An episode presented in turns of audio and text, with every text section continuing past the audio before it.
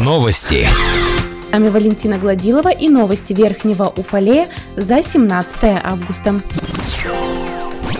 понедельник, 16 августа, глава округа Сергей Тарасов и председатель собрания депутатов Сергей Ханин провели встречу с жителями микрорайона Спартака. Участие в мероприятии приняли и заместители главы округа.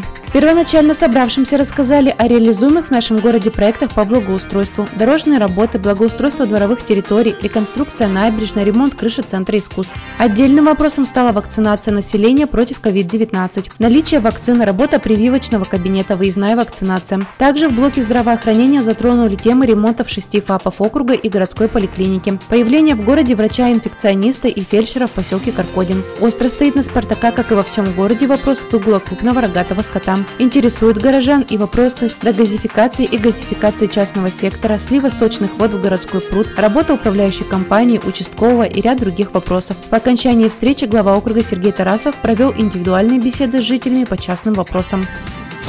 В Верхнем Уфалее проходит второй этап профилактической акции «Летние каникулы». Завершится акция 10 сентября. 2 сентября вблизи образовательных организаций будут проведены массовые проверки водителей по соблюдению правил перевозки детей в транспортных средствах.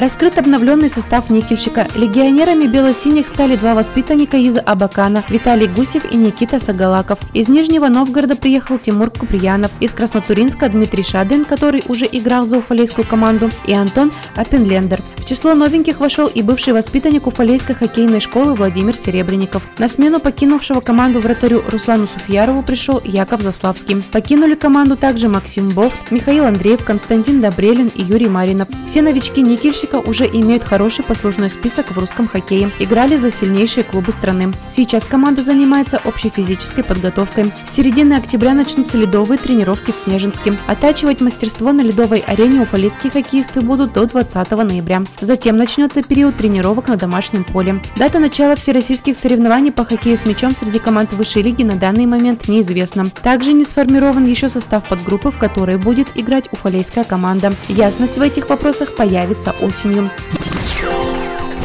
На этом все. С вами была Валентина Гладилова. Уфалей информбюро. Хорошего дня.